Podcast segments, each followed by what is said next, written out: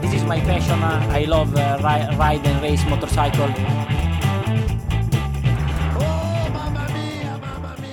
Et bonjour, bonsoir et bienvenue dans cet épisode spécial de la boîte à clapper. On est très content de vous retrouver ce week-end.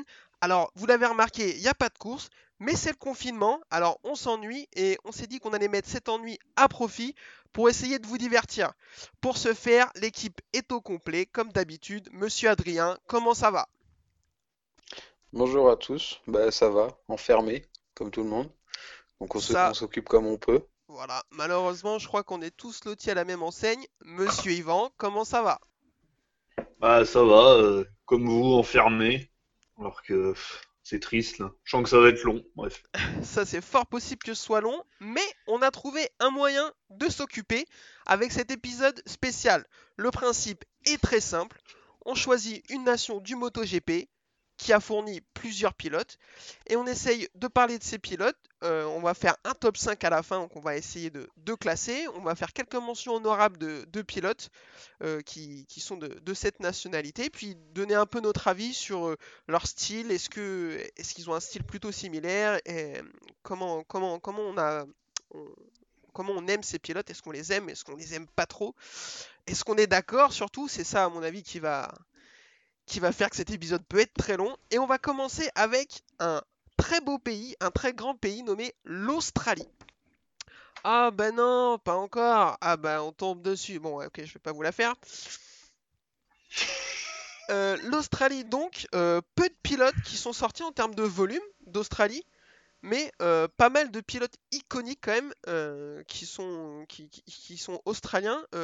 En plus, ça fait as- assez longtemps qu'il y a des, il y a des pilotes australiens qui sont en MotoGP. Euh, messieurs, je commence tout de suite. Capitale de l'Australie? Canberra, Canberra. Ok, je ne les ai pas piégés.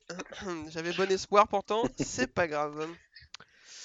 Euh, messieurs, avant qu'on balance quelques mentions honorables, est-ce qu'on a un petit mot sur euh, les pilotes australiens en général et si vous voulez sur Phillip Island? Allez-y.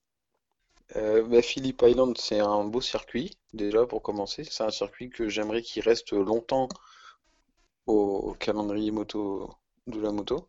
Grave, alors ça je pense qu'il y a du monde qui est d'accord avec toi, il est vraiment plébiscité.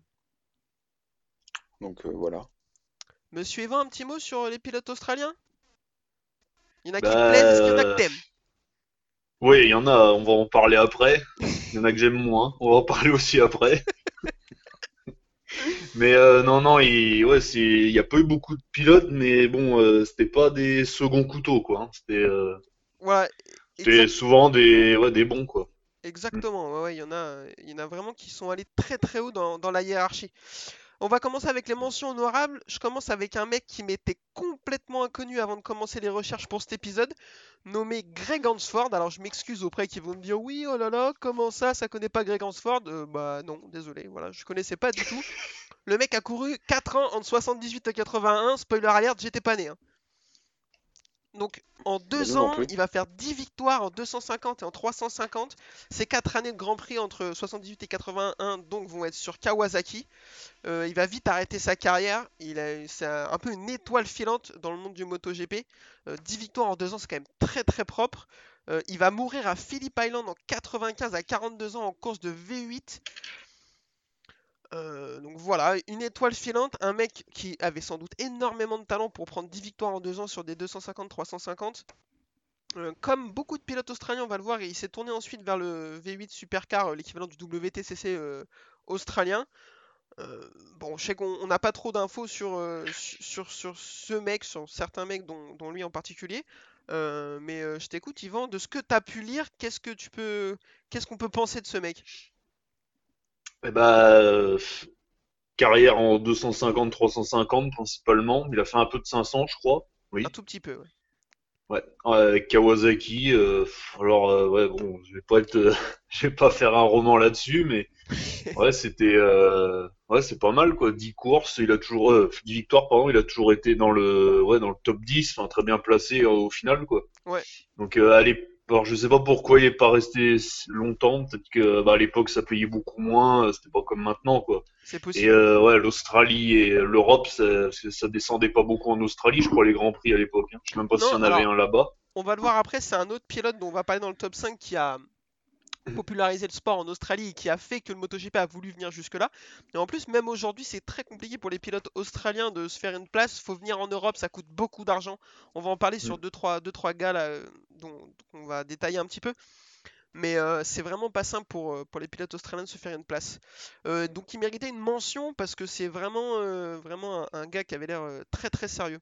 Deuxième mention, Chris Vermeulen, donc beaucoup plus récent, c'est un, contemporain, arrivé en, MotoGP en 2005, euh, un titre Super Sport en 2004. Donc ensuite, il, va aller en Superbike deux saisons, il va finir quatrième et deuxième au championnat. Il bascule en MotoGP en 2005, il va faire 5 saisons, une sur Honda, 4 sur Suzuki. Au final, ce sera 3 pole positions, une victoire sous la pluie au Mans dans des conditions un peu dantesques. Quand il a, alors moi, euh, là je suivais déjà le MotoGP à cette époque. Il est arrivé, tout le monde se dit ouais, il va tout casser, il est incroyable. il a pas, il mérite une mention parce qu'il fait quand même une carrière sérieuse, mais euh, il a jamais rien fait de, dingue non plus quoi. Non, bah non, on voit que le Superbike et MotoGP, il y a une vraie différence. Hein. Il y en a un autre comme ça qui est anglais, Tosland, il devait euh, euh, gagner machin. Résultat, bon, il est venu, il a dû faire un ou deux podiums et merci au revoir.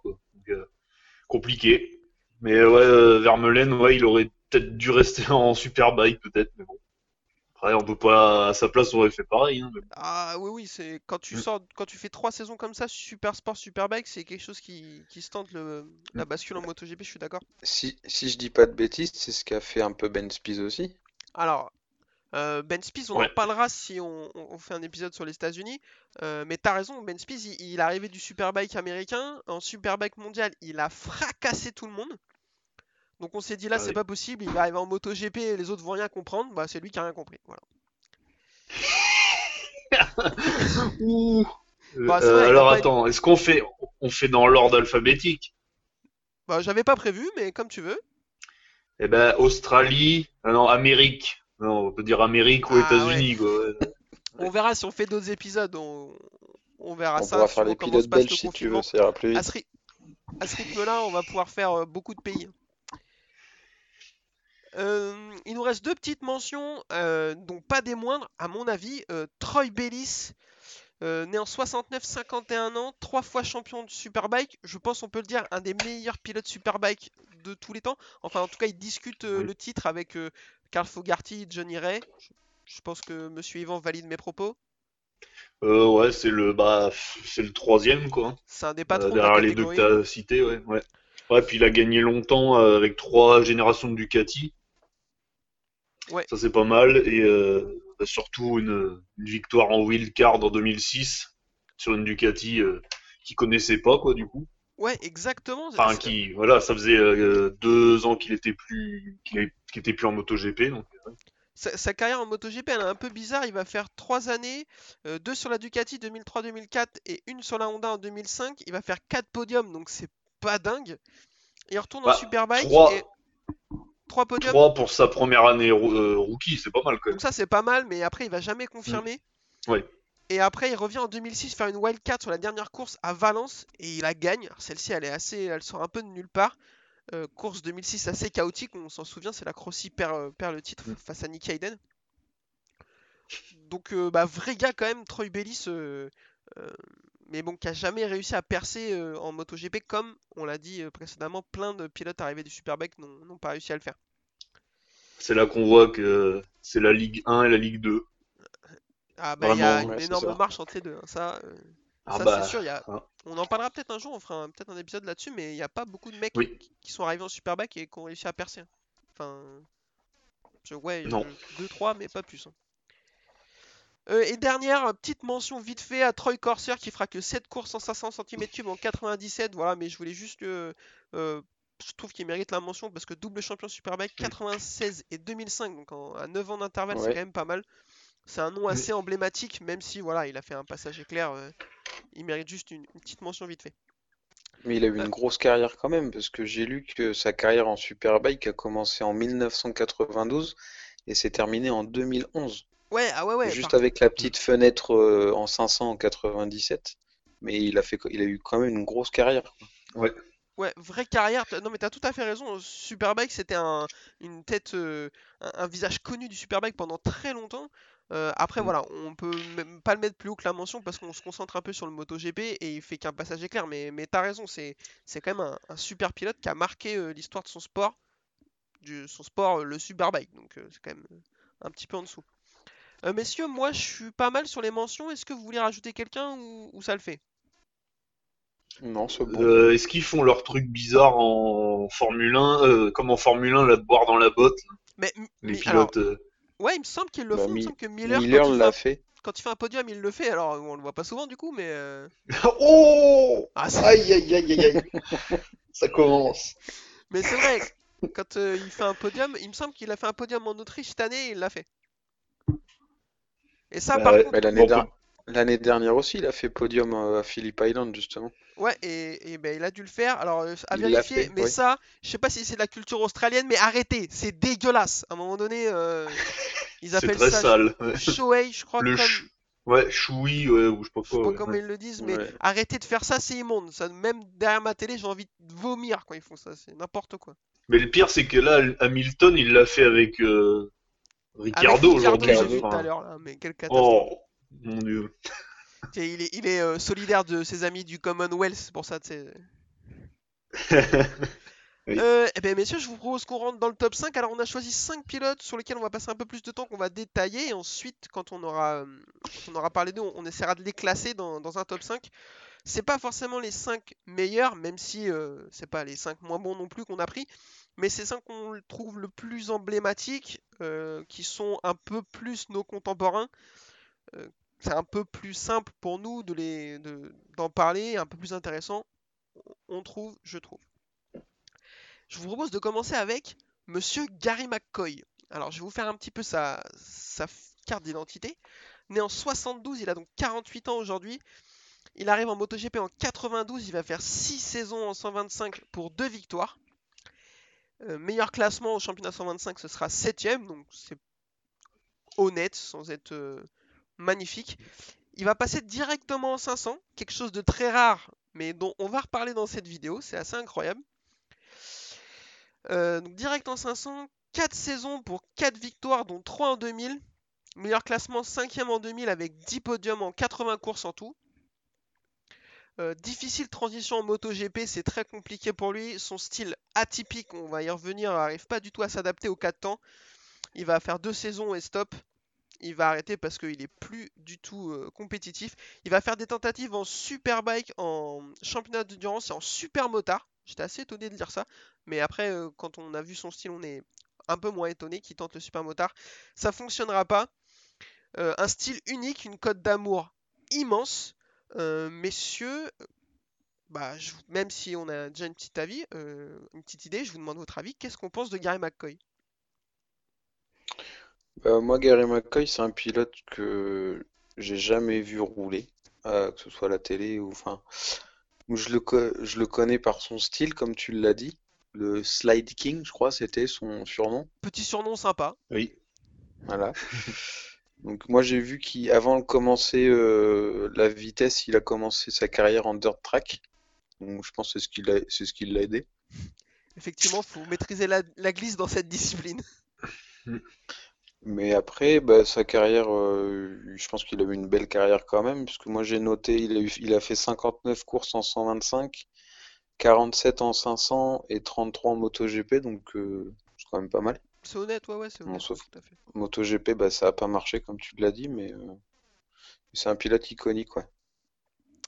On est d'accord. Yvan, je t'écoute. Un petit mot sur Gary McCoy, dont je sais tu euh, voues un culte quasiment.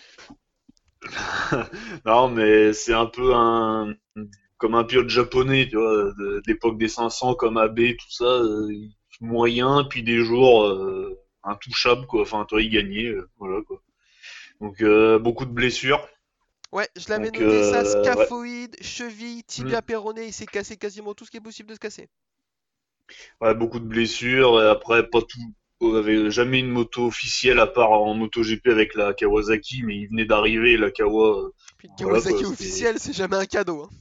Bah voilà, Déjà, donc est-ce qu'une euh, l'a un Kawasaki dans la vie c'est un quoi. cadeau On sait pas, mais alors euh, sur un Voilà. de MotoGP, euh, encore moins. hein.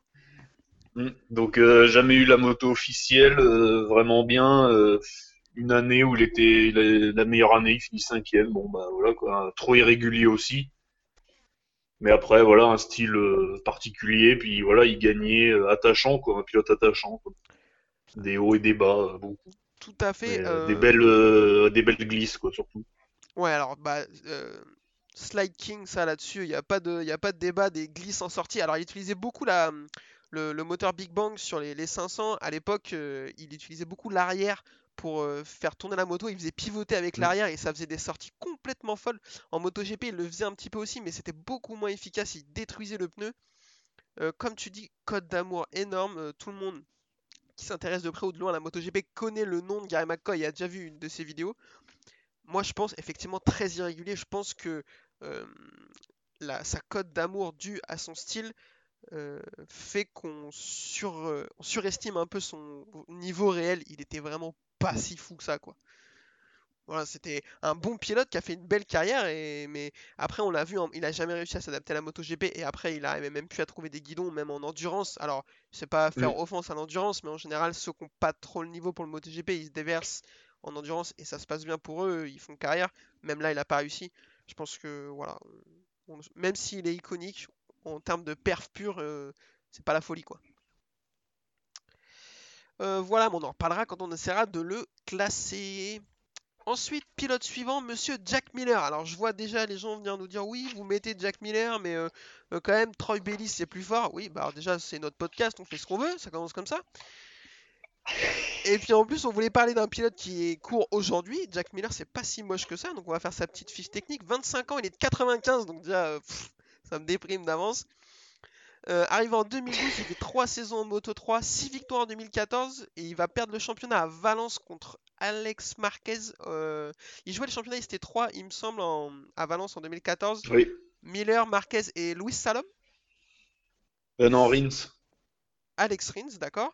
Euh, il me semblait que c'était Salom. Et ensuite, il, donc, il va perdre le titre sur cette course. Il va passer directement au MotoGP. On n'a pas compris, comme tu l'as déjà dit dans l'épisode, on ne sait pas trop pourquoi il, est passé direct là. Il va faire une année chez LCR très compliquée où il va être plus au bac à gravier euh, que à la ligne d'arrivée. Et on va voir que les Australiens chez Cecchinello, euh, c'est souvent le cas lors de leur première année. Euh, Aujourd'hui, c'est 6 saisons en MotoGP, 3 chez Honda, 3 chez Ducati, une victoire en 2016 à Assen sous la pluie, euh, 84, 89 courses, 8 podiums en tout, un style assez impressionnant, euh, des gros gros freinages, des grosses glisses en entrée, pas trop en sortie, ça se fait un peu moins euh, de nos jours. Moi, je suis assez pessimiste sur l'avenir pour euh, Jack Miller. Je pense que l'année prochaine, il va chez Ducati officiel. Je pense que s'il a pas, le- niveau, mais c'est pas le pilote. Donc Ducati rêve pour contrer Marc Marquez. Même si c'est un mec qui a l'air, c'est le genre de gars, t'as envie de taper une soirée avec lui. Il a l'air ultra sympa. Il, donne vraiment tout. Tu sais qu'il va tirer le maximum, mais je pense qu'il a un plafond plus bas que les autres. Euh, je vous écoute. Dites-moi ce que vous pensez de, de Jack Miller. Bah, Jack Miller, c'est un pilote, que, que j'apprécie, de par euh, son style de pilotage un peu à la bourrin, entre guillemets. Ouais. C'est un pilote qui... Pour ça, la, pour ça, la Ducati lui va bien, c'est une moto physique qui... Je le vois pas sur une Yamaha, quoi, ça irait pas avec son style de pilotage. Ah, c'est possible. Après, après en termes de performance, euh, ouais, il est là, euh, il en est à 89 courses en MotoGP, il a une pole, une victoire, 8 podiums. C'est pas non plus... euh, C'est pas fou. il y en a, il y en a qui ont mieux fait avec moins de courses, quoi. Donc après son avenir chez Ducati, je le sais pas trop. J'attends de voir, mais bon, je pense pas qu'il fasse de gros éclats non plus, quoi. On est d'accord, monsieur Yvan, je te vois me faire euh, des pouces vers le bas. euh, je sens que tu as envie de nous parler de Jack Miller dans des jolis termes. Non, mais euh, ouais, bon pilote, mais ça gagnera jamais, ça, enfin, gagnera jamais le championnat. Ouais. Euh, pas le, ouais, pas assez régulier, je trouve.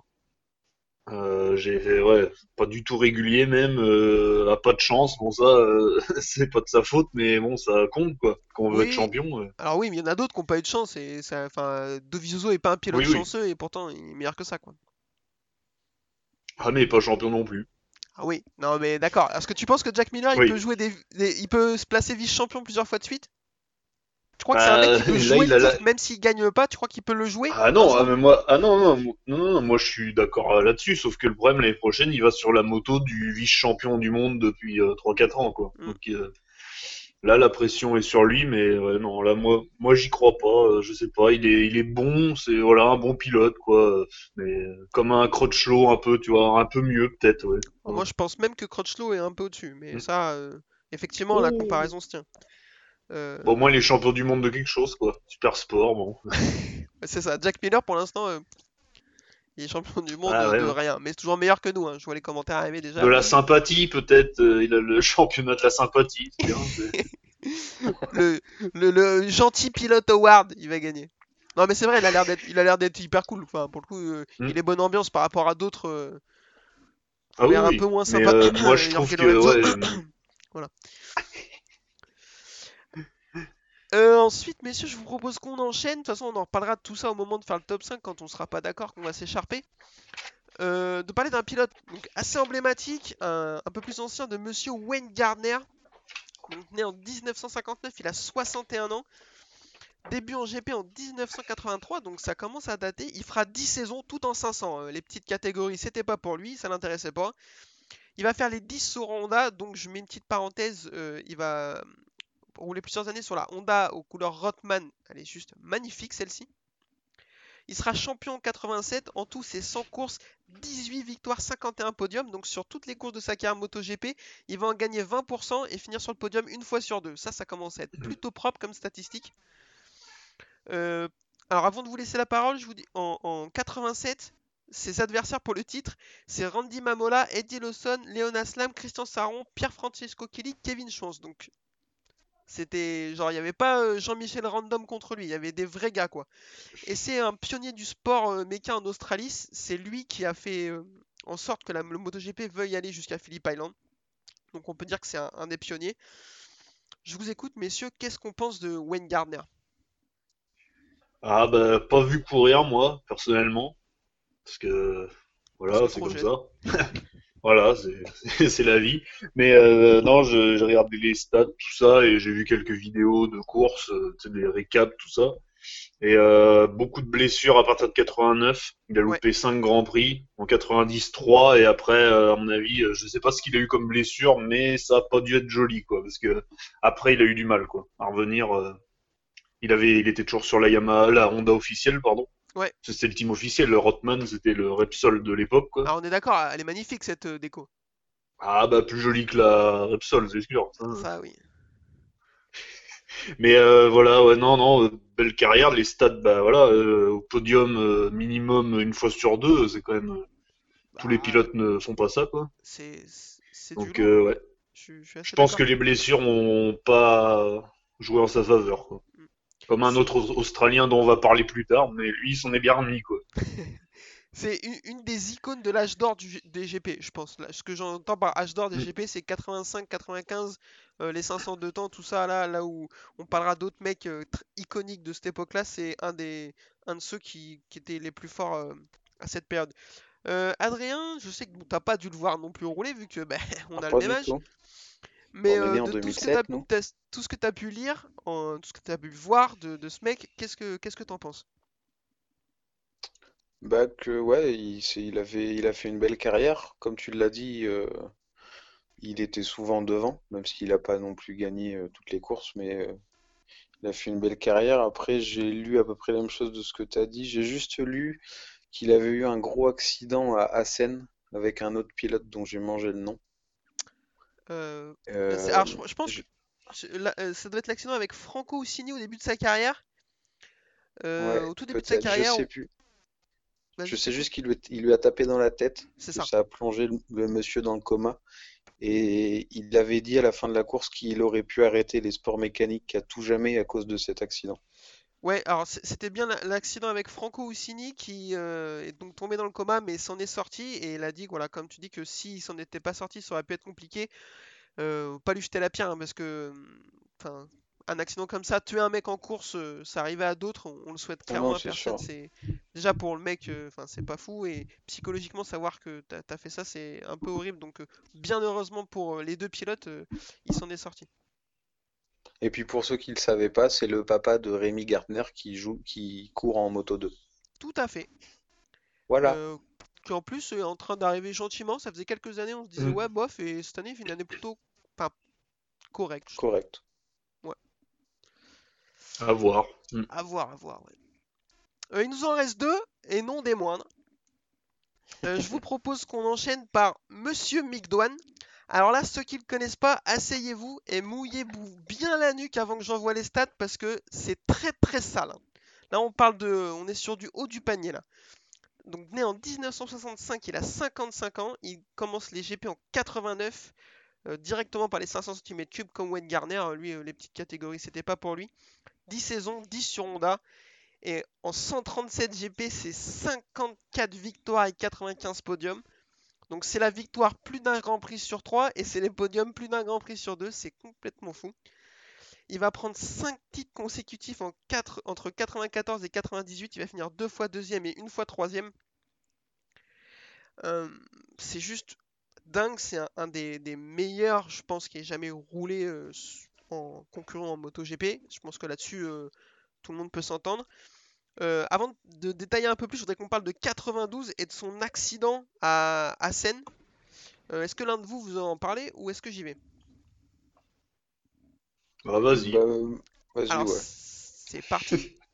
Euh, accident aux essais. Aux essais qualif, euh, une chute euh, qui semble euh, plutôt plus ou moins basique, sauf qu'il reste coincé sous la moto en essayant de sortir fracture de la jambe. Il est transféré à l'hôpital et dans la nuit, il s'aperçoit qu'il a une infection à la jambe, donc euh, le genre de truc euh, un peu chiant, on va pas se mentir. Et là, les médecins néerlandais disent euh, bon bah euh, c'est pas grave, on va couper la jambe. On coupe. Donc pour un pilote de MotoGP, c'est pas hyper pratique, on va pas se mentir. Euh, Là-dessus, Même docteur- pour quelqu'un de normal, hein. On me dit, euh, bah, on va te couper la patte, euh, merci quoi. Non, bah non, non. J'avoue que même pour quelqu'un de normal, c'est pas dingue. Alors pour un pilote de MotoGP, euh, c'est c'est pareil.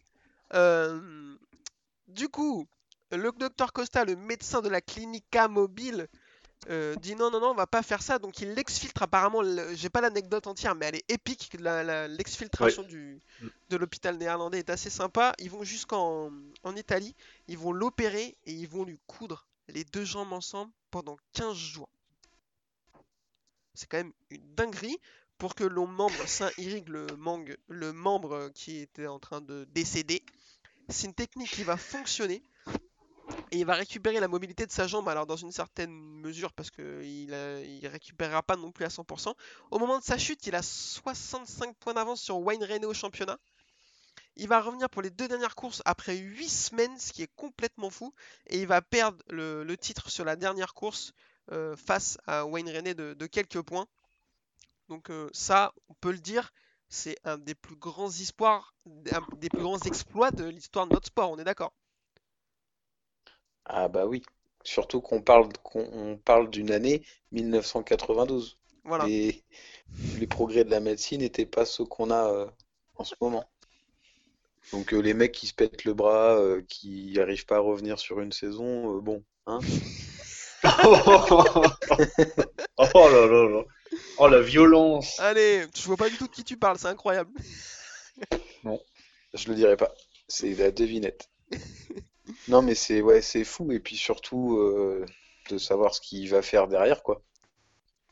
Ouais, C'est un alors peu dingue. on va détailler un peu ce qui va se passer derrière. Euh, Yvan, ton avis là-dessus, c'est complètement dingue. Ce qu'il a, enfin, l'histoire de sa- cette blessure, c'est complètement fou. Ouais, j'ai vu des photos de quand euh, il se remettait quoi, il avait une sorte de cercle autour de en ferraille là, tu sais, pour avec des broches ou avec, je sais pas comment on dit là, des des fixations en ferraille. Enfin, c'était un, un mécano sa jambe Robocop. et euh, il y avait euh, voilà, ouais, et il y avait euh, une partie qui manque quoi. En fait, il y a un trou dans sa jambe quoi. En fait, il y a de la, de la ça a nécrosé, je crois. Enfin, il y avait c'était dégueulasse. Il- apparemment, à la petite cuillère, ils avaient réussi à enlever. Enfin, c'était j'ai lu des trucs, ouais, c'était pas joli, quoi. Franchement, ouais, il a, ouais, il a failli perdre la jambe. Alors, euh, bon, il s'en est bien remis, mais euh, ouais, là, c'est un miracle. Huit semaines après, euh, Ah, c'est ouais, c'est complètement fou. Euh, N'importe le commun des mortels au- aurait une jambe de bois à l'heure actuelle. hein, Mais, euh, mais pas lui, Ah oui, parce oui, que oui. lui, derrière ça, il va prendre 5 titres MotoGP consécutifs en 4, entre 94 et 98. Euh, en tout sur la carrière, il va en plus prendre deux fois le titre de vice-champion et une fois, il va finir une fois troisième. Euh, en 97, l'année, elle est complètement folle. 15 courses, ils vont en gagner 12, finir deux fois deuxième et, euh, et chute à la dernière course alors que le titre était déjà acté, donc, donc ils s'en battaient un peu les reins. Euh, ses adversaires tout au long de sa carrière, pour classer le niveau, c'est juste, j'ai noté quelques noms comme ça, Kevin Schwantz, John Kosinski, Alex Krivile, Loris Capirossi, Alex Barros, Tadayuki Okada, Norifumi Abe, Luca Cadalora, Max Biaggi, donc euh, des mecs qui savent conduire une moto vite fait. Et enfin, après, euh, Mick Dwan, c'est, moi je pense, un des. On fera peut-être un top 10 un jour, mais c'est minimum top 5, on peut pas le sortir. Parce qu'il a le niveau de domination sur les, les 5 saisons entre 94 et 98, c'est juste une dinguerie. On dit que. Alors, ça, c'est des histoires que j'ai dans la tête que j'ai pas réussi à le retrouver, mais que psychologiquement aussi, il avait une énorme emprise sur les autres, notamment sur son coéquipier Alex Krivile qui, qui détruisait psychologiquement dans les stands. C'était qu'un jeu de regard, il le regardait de travers H24 et l'autre il se faisait euh, caca dessus. Alors que, alors que vrai gars aussi, Alex Krivile. Euh, et avant de vous filer la parole sur euh, ce mec euh, de manière plus générale, je voulais juste euh, j'ai la- rappeler la course de GRS 96. Je sais pas si vous l'avez vue. Elle est dispo Non. en full sur YouTube. Donc si vous voulez la voir, allez-y.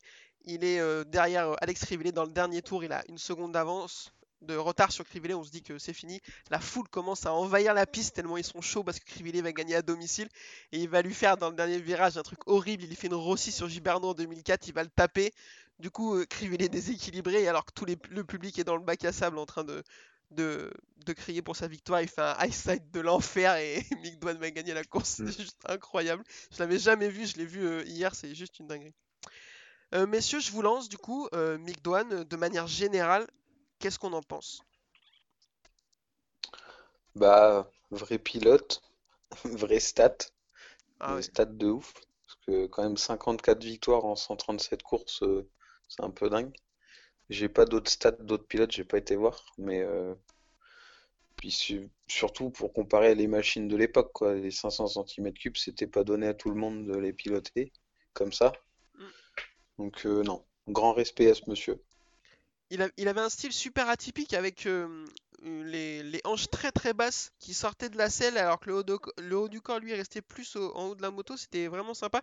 Et euh, il avait un, aussi un, la moto faisait un peu en- dans une moindre mesure comme euh, McCoy. Il faisait des, des petites sorties en glisse euh, plutôt sympa. euh, c'est un style à l'australienne ça à mon avis. Parce que Mm. on en a, on va en parler à la fin, mais ils ont tous un, un style vraiment sympa, un style agressif comme ça avec la moto qui glisse beaucoup en sortie ou en entrée.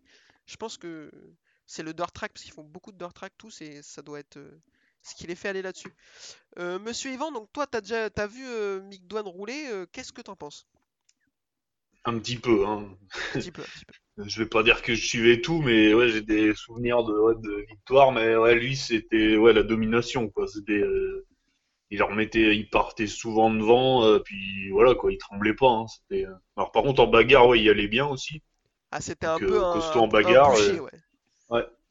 Ouais, voilà, puis surtout, ouais, psychologiquement, ouais, il était, ouais, il, lui, c'était un- une vraie mentalité de champion, quoi. C'était euh, très dur, il rigolait pas beaucoup, enfin, voilà, c'était pas la joie, par contre. Euh, apparemment, pour ceux qui suivaient à l'époque, c'était moins la joie qu'un mec qui arrivait après, euh, un Italien, et j'ai entendu dire que, enfin, j'ai lu dans son, c'est, merde, ces mécaniciens, c'est les mêmes que Rossi, quoi. En fait, c'est ceux de Rossi, quoi, maintenant. Ouais, ouais. Mais euh, bah, tra- alors ils étaient contents parce qu'ils gagnaient, mais euh, il y avait pas de l'entente dans les stands n'était pas comme avec Rossi quoi. C'était pas du tout pareil. Ils les prenaient vraiment pour des mécanos et c'est tout quoi. Il y avait pas de- d'amitié ni rien quoi. Vraiment un mec un peu ouais, dur quoi, un champion euh, voilà quoi, un peu froid euh, voilà. Ouais, le, le mec, il y a que la victoire qui comptait, quel que soit le moyen. Et, Mm. effectivement, c'est aussi Mm. l'image que j'en avais de mes, mes, mes lointains souvenirs, que c'était pas un mec, euh, pas un rigolo, quoi. Bah, une Euh. fois ils se sont battus avec euh, Crivillet en piste avec des coups de pied euh, dans les carénages là. Ah, j'ai pas cette anecdote. Ah si, une fois, ouais, ouais, ils se sont poussés, ils sont tombés tous les deux, je crois, ou un truc comme ça. euh, ouais, ouais, un truc, euh, ça doit être retrouvable hein, sur YouTube, j'imagine. Mais ouais, ouais. On a toujours entendu parler et vu, je me rappelle la vidéo. Ouais, c'est...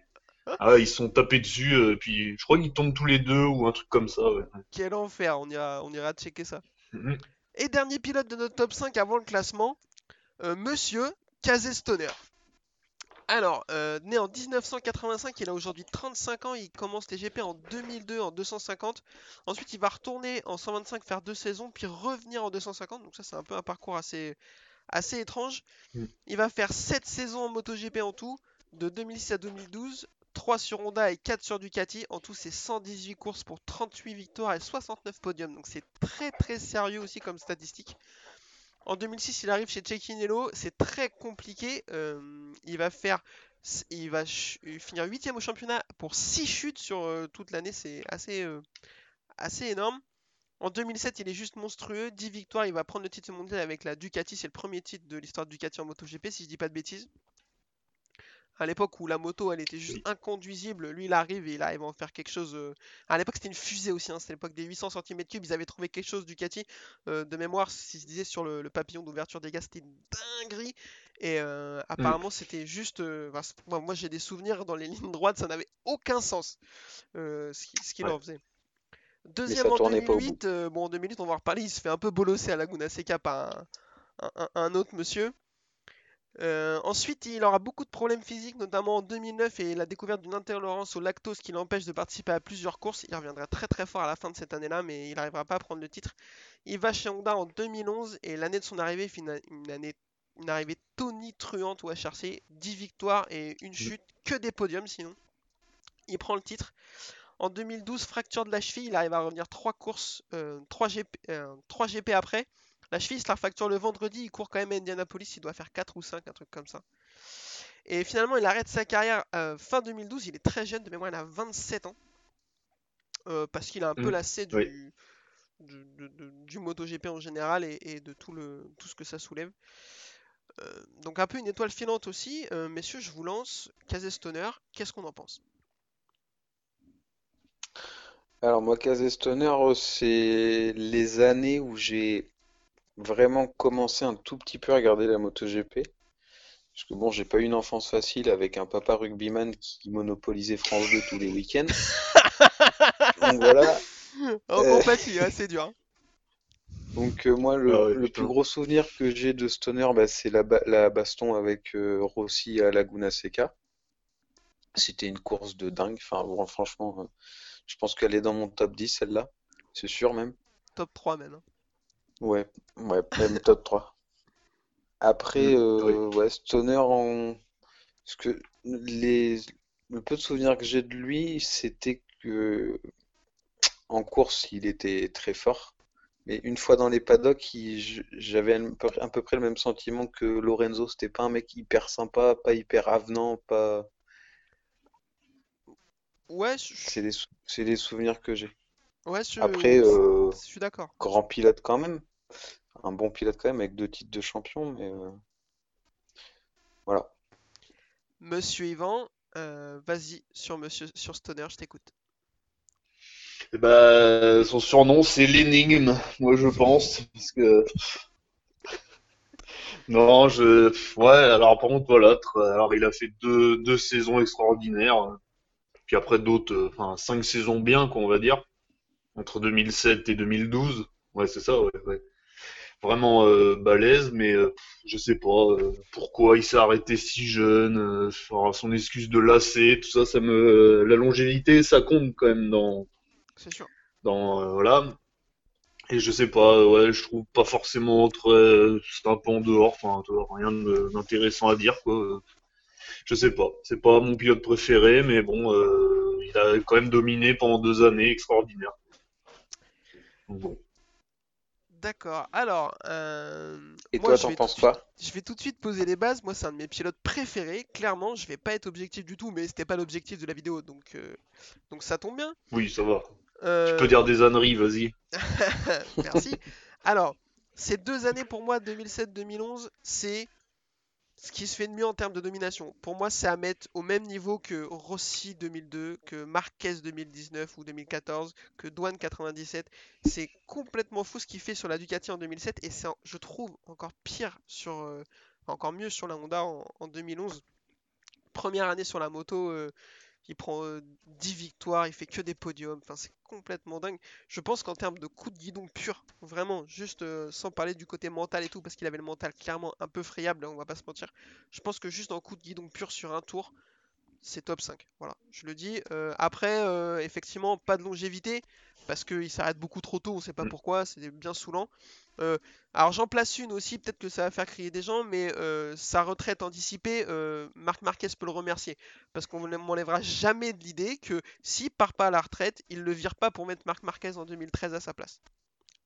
Marquez il fait comme les autres, il commence chez Cecchinello et du coup sa carrière est pas la même. Je dis pas que c'est un clampin et que maintenant il sera en superbike, mais euh, il prend pas le titre en 2013 si euh, Stoner prend- part pas. Voilà, je la glisse, c'est mon opinion personnelle. tu vas loin. Donc voilà, style super agressif comme les autres Australiens dont on a parlé, euh, euh, vitesse complètement folle en 2007 sur la Ducati, il avait enfin un sentiment vraiment, il était intouchable. Après voilà, euh, mental trop fiable, trop friable, son intolérance au lactose et son, syndrome de fatigue chronique aussi qui lui ont posé énormément de problèmes. Euh, et puis en plus, euh, voilà, en 2008, donc la passe d'armes avec, avec Rossi, elle est mythique. mais il vient de gagner les trois courses, il est en train de s'envoler au championnat. Rossi va lui faire, alors peut-être qu'on en parlera en détail de cette course un jour. Rossi va lui faire mentalement un truc complètement fou, euh, des dépassements hyper agressifs. Je l'avais noté ça d'ailleurs à la fin de la course. Donc Stoner finit par tomber, il arrive à finir deuxième quand même. Rossi gagne. Stoner déclare à la fin de la course, ça fait 20 ans que je fais de la moto, j'ai jamais vu quelque chose d'aussi agressif. Pour moi, il a dépassé la limite. Et Rossi déclara juste à côté de lui en conférence de presse, euh, c'était une super course, j'étais fort, on s'est bien amusé. Voilà. Euh, et derrière, il va le casser mentalement parce que derrière, c'est deux chutes de suite sur euh, Brno et je sais plus quelle course. Et il va perdre le titre là-dessus. Mm. Donc, effectivement, mentalement, euh, c'était un son plus gros point faible. Voilà, j'ai euh, craché ma Valda sur Stoner, je l'aime beaucoup. Faudrait juste qu'il ferme sa gueule maintenant, par contre, parce qu'il m'énerve. Euh, dire euh, oui, si je reviens, je bats Marc Marquez. Ouais, mais tu t'es barré comme une anguille là en 2012, donc on pourra pas le savoir. Donc tais-toi maintenant. C'est ça, c'est ça le problème, quoi. C'est ça qui, qui me gêne, euh, enfin qui me, ouais, qui me fait dire que c'est pas dans le gratin pour moi. Bon, ouais, Ah, je comprends, je comprends. euh, il a, il Mm. manque le. ça a arrêté trop tôt. Alors euh, ouais, on peut s'arrêter tôt sur euh, voilà blessure, machin, euh, truc, mais je sais pas. Après, tu dis rien, tu dis pas que t'es le meilleur, tu dis pas que euh, si. euh, alors, ce que j'ai pas aimé aussi, c'est quand il est parti, c'était soi-disant parce que les motos devenaient trop, euh, il y avait trop d'électronique, trop d'assistance, peut-être aussi. J'en- euh, il me semble avoir entendu ça à l'époque. ouais, à euh, l'époque, ouais. Ouais, ouais, bah, de toute façon, le meilleur pilote gagne toujours. On a souvent la, peu importe le pas, changement de, voilà, donc euh, il aurait gagné quand même si c'était lui le plus fort, mais vu que c'est pas lui le plus fort, bah il est parti. Voilà. Il est, il est- c'est Ouais, c'est ça, un je- peu enfantin comme raisonnement, mais Je rajouterais juste, c'est un des seuls, ils sont que trois, à avoir battu le meilleur pilote de tous les temps dans son prime. ouais, mais pas longtemps lui.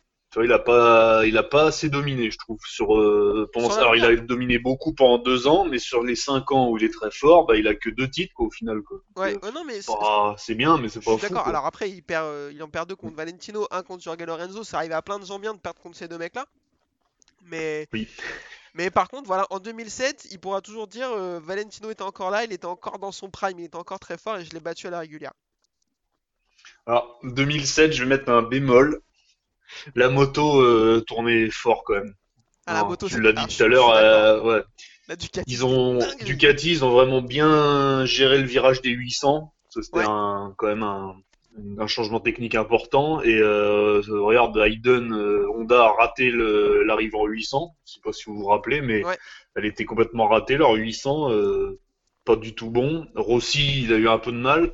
Sauf euh, ouais, Ducati. Alors les autres pilotes Ducati ont eu du mal, sauf que Stoner, euh, au bon moment, au bon endroit, avec la bonne moto.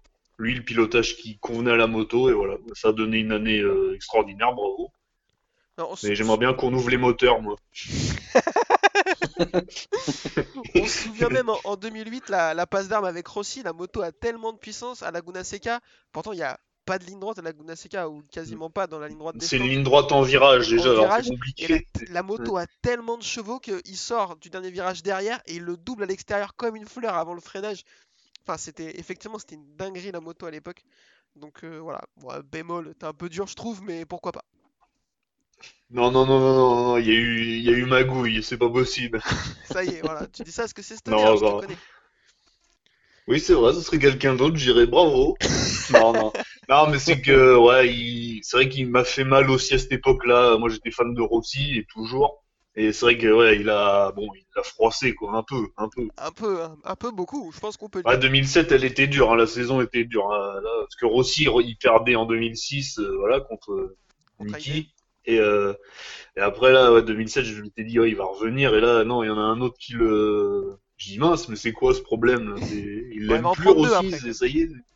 Ouais, voilà, après, bah, déjà, à- dès Laguna Seca, euh, bon, il a montré qu'ils étaient le boss, toi. Ouais, ouais. Ah, bah, de toute façon, mentalement, il l'a écrasé, hein, c'est sûr. Non, mais le coup de la, vo- la course, j'ai jamais vu un truc aussi agressif. Mais euh, Rossi, déjà, il a fait pire, peut-être, euh, comme Jerez en 2005, avec un, un pilote euh, très moyen, Gilberno.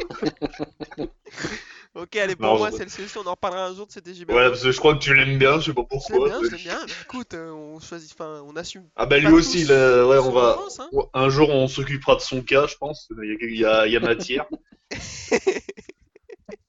non. Non, je, je- je suis peut-être méchant là. C'est c'est le confinement, ça me rend aigri. Mais euh, Rossi, est-ce qu'il a fait pire? Je sais pas. Mais effectivement, quand tu la regardes, la course, il est. Je trouve que Stoner abuse en disant qu'il a dépassé la limite, mais euh, il y est à la limite. Rossi lui fait des trucs, c'est assez sale quand même. Hein. Ah ouais, Mais il, jeu, il moi, se je- bat avec. je- euh, voilà, il, il avait une moto clairement moins rapide. Donc euh, à un moment, euh, voilà, quand il. Puis euh, Rossi à la bagarre, euh, c'est pas le dernier quoi. Donc, euh, Ah non, il a jamais mais, eu peur. T'as raison, tout à fait. On en parlera. Il y a moyen qu'il soit dans notre top 5 si un jour on fait l'Italie, vu qu'il est pas mauvais. Bon, allez, top 10, aux portes du top 10. Allez. Euh, eh ben messieurs, on a fait nos 5 pilotes. Je vous propose qu'on enchaîne, qu'on essaie de se mettre d'accord sur un top 5. Euh, Dites-moi qui est-ce que vous avez essayé de mettre, que vous avez essayé, non, que vous avez mis en cinquième? Euh, moi, en cinquième, j'ai mis Jack Miller. Yvan, Parce Euh, comme lui. vas-y, alors explique-toi, pourquoi? Vas-y, vas-y. Bah, j'ai mis Jack Miller parce que pour le moment, il est encore en course, donc il a encore des choses à prouver. Il a pas non plus des stats de ouf. Il a pas, il a pas de titre. Il a qu'une victoire en MotoGP. Donc c'est pas.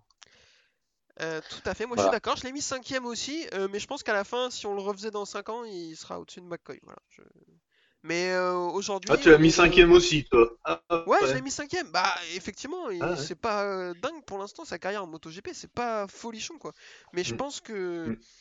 que si on le refaisait d'ici dans plusieurs années, euh, il y a moyen qu'il soit plus haut parce que il est encore très jeune. Bah, quoi. je pense, parce qu'il a, il aura une moto officielle euh, pas trop mal, quand même, la Ducati, que McCoy a jamais eu une moto aussi bien. Ouais. Parce qu'il avait la Yamaha en 500, qui était pas non plus la meilleure, hein, Non, non, c'est sûr, à elle l'époque. hein, c'était pas...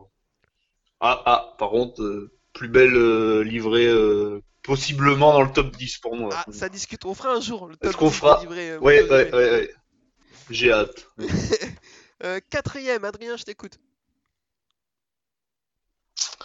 Alors quatrième, ça va être un peu compliqué. Je savais pas trop. J'ai mis Gardner moi en quatrième. T'as mis Gardner en quatrième. Ah, putain, Alerte, ouais. alerte Alerte blasphème, t'en mort, t'en mort. Euh, mais non, mais pourquoi Évacuons pas, cette c'est- personne. C'est ton top 5, à nous de te faire changer d'avis. Euh, pourquoi Gardner du coup? Bah Gardner, euh, il a un titre de champion du monde, ok. Après, bon, ça a été un grand pilote comme on l'a dit. Mais McCoy, euh, quand je vois les stats de McCoy, bon, McCoy n'a pas eu de titre. Mais c'est sur les 5, je crois que c'est le seul qui a couru en 500 et en MotoGP. C'est vrai. Donc euh, Ouais. voilà, c'était un peu, D'accord, j'ai un peu mais hésité quoi. t'as le droit en plus, euh, comme on a dit, euh, McCoy, grosse cote allez- d'amour, donc euh, Mais allez-y, insultez-moi s'il y a besoin de. Euh, Yvan, je t'écoute, qui t'a mis quatrième Ouais, j'ai mis euh, Gary McCoy. Mais bon, c'est. Bah après, hein, c'est voilà, le cœur, j'aurais mis premier, mais bon, à un moment, euh, il y a. Oh bah oui, si, si, oh bah si, si, si, si, hein, si, si, je, je confirme, premier pour moi. le, le En monsieur termes de voilà. Mais euh, ouais, non, après, ouais, c'est vrai que la carrière était pas ouf non plus, on va pas se mentir. Mais il avait pas les meilleures motos parce que voilà, il était pas régulier. Il a eu souvent des coups du sort aussi. euh, il devait aller dans une équipe et puis en fait, il y avait un mec qui signait avant lui. Enfin, il a pas eu de chance aussi. euh, voilà, Ouais. après ça, c'est comme ça. C'est tous les pilotes ont connu ça. Et euh, voilà, après, euh, ouais, quatrième, pas de, pas de titre, quelques victoires, quoi, voilà. Mais bon, après les autres ont des titres. Alors pour moi, un titre quand même, surtout, ils ont tous des titres. Les autres en 500, donc la catégorie reine. Donc voilà. Donc pour moi, aux portes du podium, mais bon, c'est pas mal, quoi. Ok, ben je vais avoir plutôt la même analyse que toi. J'ai mis McCoy quatrième. Effectivement, euh, je trop juste pour euh, craquer le top 3, top 3, pas de titre en MotoGP, euh, une carrière vraiment, euh, vraiment inégale. Il a un peu dessiné les, Mm. les, les- les montagnes avec ses, ses performances. Donc voilà, mais, mais quatrième, c'est plutôt propre. Mais voilà, il peut pas craquer au-dessus. Pour, pour moi, il peut pas. Troisième, je t'écoute, Adrien. S'il te plaît, ne me fais pas, tu me fais, ne me fais pas craquer, s'il te plaît. En troisième, du coup, ben moi j'ai mis McCoy. Du coup, Ça va. je croyais qu'il allait dire j'ai mis Michael Douane. Voilà, euh, là, je, je qui- je quitte la pièce, là, c'est pas possible. donc Ah, bah je voilà, je l'ai mis troisième bah, pour les mêmes pour les raisons que les mêmes que j'ai hésité pour Gardner. En fait, c'était euh, le seul, ouais, c'est ça. C'est sa carrière, sa longue carrière avec les deux catégories, son style de pilotage, un peu sa cote d'amour. Enfin, j'ai essayé de tout, Ouais, ouais, mais t'as raison, tes critères, c'est tes tout critères. hein, de problème. globaliser. De toute façon, il n'y a pas voilà. de bonne ou mauvaise réponse. Hein. C'est- Non, non, un pas classement personnel. la porte. Oui, normalement non. Normalement, on risque rien. Il a pas le droit, de toute façon, on est confiné, donc mais voilà. Oui. Sauf s'il a un masque. Bon, alors peut-être. de- Euh, Yvan, je t'écoute, troisième. Bah Wayne Gardner, hein, parce que après, euh, ah, je je peux pas le mettre de, je peux pas mettre Stoner devant quand même. Derrière euh, Gardner, pardon, quand même. C'est un moment, bon, il y a, y a quand même les chiffres, euh, voilà. Mais Gardner sans la blessure, on sait pas ce qu'il ça aurait donné, quoi. Donc oui, bah voilà. écoute, C'est un moi, peu, si, si je faisais pas 150 kilos, peut-être que je pourrais être en moto 2 aussi, hein, tu vois. oui, voilà. Non, mais voilà, ouais, troisième, bon, euh, c'est pas Bon. mal, quoi. hein. Ça me rassure, j'ai cru que t'allais essayer de me faire démarrer exprès. Moi aussi, j'ai mis Wade Gardner troisième, voilà, un titre, mais euh, enfin icône je- de l'âge d'or des MotoGP comme je l'ai dit, mais un peu juste pour euh, pour aller craquer les deux extraterrestres qui sont qui sont devant. Euh, Adrien, Non, puis Stoner a quand même. Ah oui, pardon. vas-y non, vas-y, vas-y, vas-y. Stoner a gagné sur deux motos différentes, ça aussi c'est quand même pas mal quoi. Ah bah, Pas beaucoup l'ont fait. Tu prêches à convaincre. euh, il y en a un, j'aimerais bien qu'il le fasse un jour, mais il le fera jamais. Ah putain, on en Il a, parlera il aura- aussi. il a trop peur de s'en aller, je pense. Donc, ouais. Euh, ouais, c'est possible. Adrien, je t'écoute. Deuxième, tu nous as mis qui? Ah, j'ai mis Boris Chambon. Oh putain, je l'avais pas vu venir celle-là. Putain, en plus, ouais, il aurait pu dire Stéphane, champion du monde quoi, en super sport. Ah non, Boris quoi. Ah, putain. Oh, j'en peux plus. Euh, non, deuxième, mais j'ai mis Stoner, moi. Ok. J'ai mis Stoner parce que bon, bah, deux, deux titres de champion du monde, donc euh, il mérite la deuxième place quand même. Même s'il aime pas le lait, euh, bon. La légende dit Ah, que c'est s'il mange un bout de camembert, ensuite, euh, vaut mieux pas qu'il mette son cuir, quoi. il fait la pole pour faire du, du, du stand aux toilettes quoi. Là, c'est, il gagne. Ah, c'était ça le truc, en fait. Juste avant les courses, il lui faisait un bon gros au raclette. maroilles et il se dépêchait pour aller au chiottes. Pour ça, les autres ne pouvaient pas le toucher. C'est pour ça qu'il était pas sympa en conférence. Il avait envie d'aller au bide. Oh putain, oh l'enfer. Euh, putain. Les produits laitiers sont nos amis de la vie. Ils sont en train de nous la mettre. Euh, Yvan, deuxième, dis-nous. Eh ben, euh, je vais mettre euh, Casey Stoner, voilà. De toute façon, euh, je peux pas le mettre plus devant Douane, de toute façon, non. Déjà au nombre de titres, non. Donc, euh.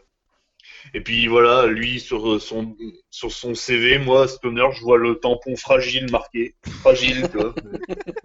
Autant mentalement que physiquement, parce que il y a des blessures graves, tu vois. Euh, Douane a failli avoir la jambe coupé. euh, euh, voilà, il y en a plein qui sont arrêtés sur blessure euh, grave, quoi. Lui, c'est, lui était allergique au lactose. C'est même triste, quoi. C'est, alors c'est pas de sa faute, hein, mais bon.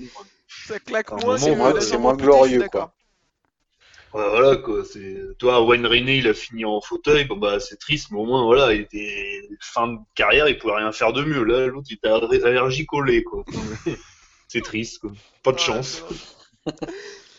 Ah non, mais euh, tu le dis pas quand t'as ça, tu, il y a, y a, voilà, il y a, il y a des choses plus graves dans le monde, hein, je suis allergique au lait. hein. Oh. Ah bah non. Alors j'espère que dans les gens qui nous écoutent, c'est le cas de personne, sinon on va se faire insulter. Non, non, je dis pas que c'est facile, mais euh, ah, voilà quoi, c'est c'est comme une blessure con quoi, c'est enfin une blessure, une maladie con quoi, c'est triste quoi. C'est vrai que c'est moche. Deuxième pour moi, alors est-ce que t'as peur, Yvan? Euh, de toute façon, je sais que le choix du cœur est important pour toi, mais moi j'ai essayé d'être raisonnable sur ce top 5, euh, voilà. Non, j'ai mis Stoner en deux, faut être sérieux quand même. Ah, Euh, ouais, j'a- j'adore euh, Stoner, voilà, comme je- j'en ai beaucoup parlé, mais non, non, non, non. Euh, Donc on a tous les deux, tous les trois mis Mick Dwan en, en première place. Je crois qu'il n'y a pas débat. De toute façon, si un jour on fait un top 10, il sera très très haut. Euh, Enfin, le- la, la domination euh, est complètement folle. Enfin, il y a, il y a juste. Enfin, je pense qu'on peut pas, dans ce type de classement, mettre Stoner au-dessus de Mick Dwan, c'est pas possible. bah, ouais, ou alors euh, c'était de la famille à Stoner à la limite, mais bon, et encore. Je suis sûr qu'il fait même pas l'unanimité dans sa famille. Euh, en plus, j'en place une vite fait. Mick Dwan, euh, est-ce que c'est pas un des plus beaux casques de l'histoire? Ah ouais, ouais, ouais, ouais. Oui. Moi, je suis d'accord, euh, et je le trouve vraiment magnifique. Donc, euh, bon, ça après, Ouais. c'est de la vie perso, mais. Premier, et c'est aussi le premier pilote, euh, parce qu'après son accident, chose, euh, voilà, il a eu quand même euh, du mal avec le frein arrière, s'il était blessé à la jambe droite. Ouais. Du coup, ils lui ont mis le frein arrière au guidon. C'est le premier pilote à avoir le frein au pouce, je crois. Je sais plus quel côté c'était. Ou alors il avait un petit levier de frein euh, au guidon, en tout cas. Il avait plus de frein au pied, lui. Ah, maintenant, alors, Ouais. je n'ai pas trouvé ça en faisant les recherches, mais effectivement, Non, maintenant que t'en ça- J'en suis quasiment sûr à 99%. là, ça me dit quelque chose. Je pense qu'on avait dû m'en parler à l'époque aussi, euh, Mm. quand j'étais plus petit. Et Euh, surtout, euh, il, alors, il avait moins de force aussi côté droite. Alors, surtout avec les motos comme ça à l'époque, euh, elles étaient violentes quand même. Hein. C'était Ouais, des un 500 euh, sans assistance. euh. Enfin voilà, les high side, on en a vu quelques-uns. On a on s'est refait des vidéos. Tu nous en as envoyé une là où il y a un double high side. euh, ouais, c'est violent. Hein. C'était- les high side maintenant, il y en a beaucoup moins. Quoi. Il y en a encore, mais Ouais. bon, moins quoi.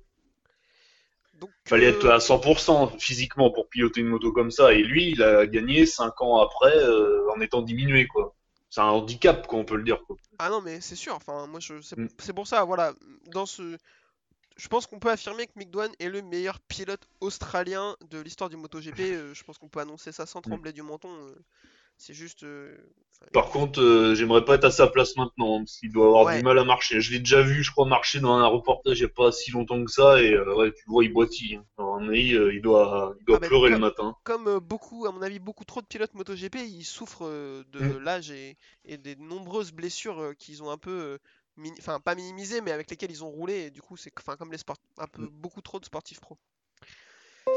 Euh, voilà, messieurs, je pense qu'on va pouvoir conclure. Euh, C'était plutôt sympa. Euh, Dites-nous en commentaire ce que vous en avez pensé, si on a oublié des pilotes, si vous n'êtes pas du tout d'accord avec notre classement, si pour vous c'est choquant de mettre Gary McCoy devant Wade Garner, eh ben dites-le nous, mais il n'y a pas de problème. Et euh, si ça vous a plu, ben, euh, n'hésitez pas à nous le faire savoir et euh, dites-nous quel autre pays vous voulez qu'on traite dans un prochain, prochain podcast, si vous voulez qu'on continue d'égayer votre confinement, si tant est qu'on le fasse. On rappelle les, les, basiques, la boîte à clapper sur Twitter, la boîte à clapper sur Facebook, le Nurshin MotoGP sur Facebook. On est dispo sur Spotify, Apple Music, Deezer et sur YouTube. Messieurs, un petit mot de la fin Eh ben, rendez-vous à Valence le week-end Ouais, le prochain. week-end prochain à Valence, t'as raison, tout à fait. oui, c'est vrai. Peut-être avec une victoire de Miller. Si c'est pas annulé, quoi. Mais non, arrête, dis pas des trucs comme ça, toi. Enfin, euh, ah, Oui. porte, porte pas la guigne. Mais euh, ouais, on fait par euh, ordre alphabétique pour les pays. Je pense que ça Euh, peut être bah, pas ce que je mal. propose, du coup, c'est que les gens, si ça leur a plu, ils nous disent euh, en commentaire, ils nous proposent des pays euh, si ça intéresse. Alors, il y a 6-7 pays qui peuvent être intéressants. Nous proposez pas euh, euh, La le Roumanie. Sénégal ou la Thaïlande ou le Chili parce que du coup il y a- on ne saurait pas trop quoi dire, l'épisode serait assez court. Non.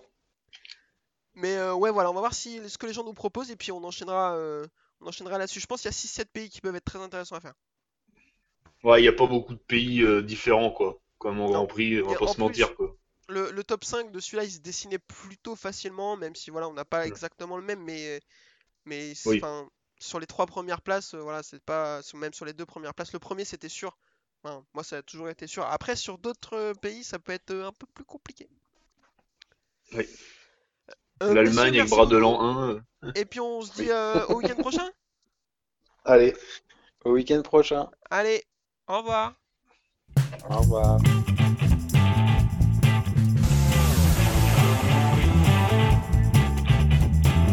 Uh, this is my passion. Uh, I love uh, ri- ride and race motorcycle.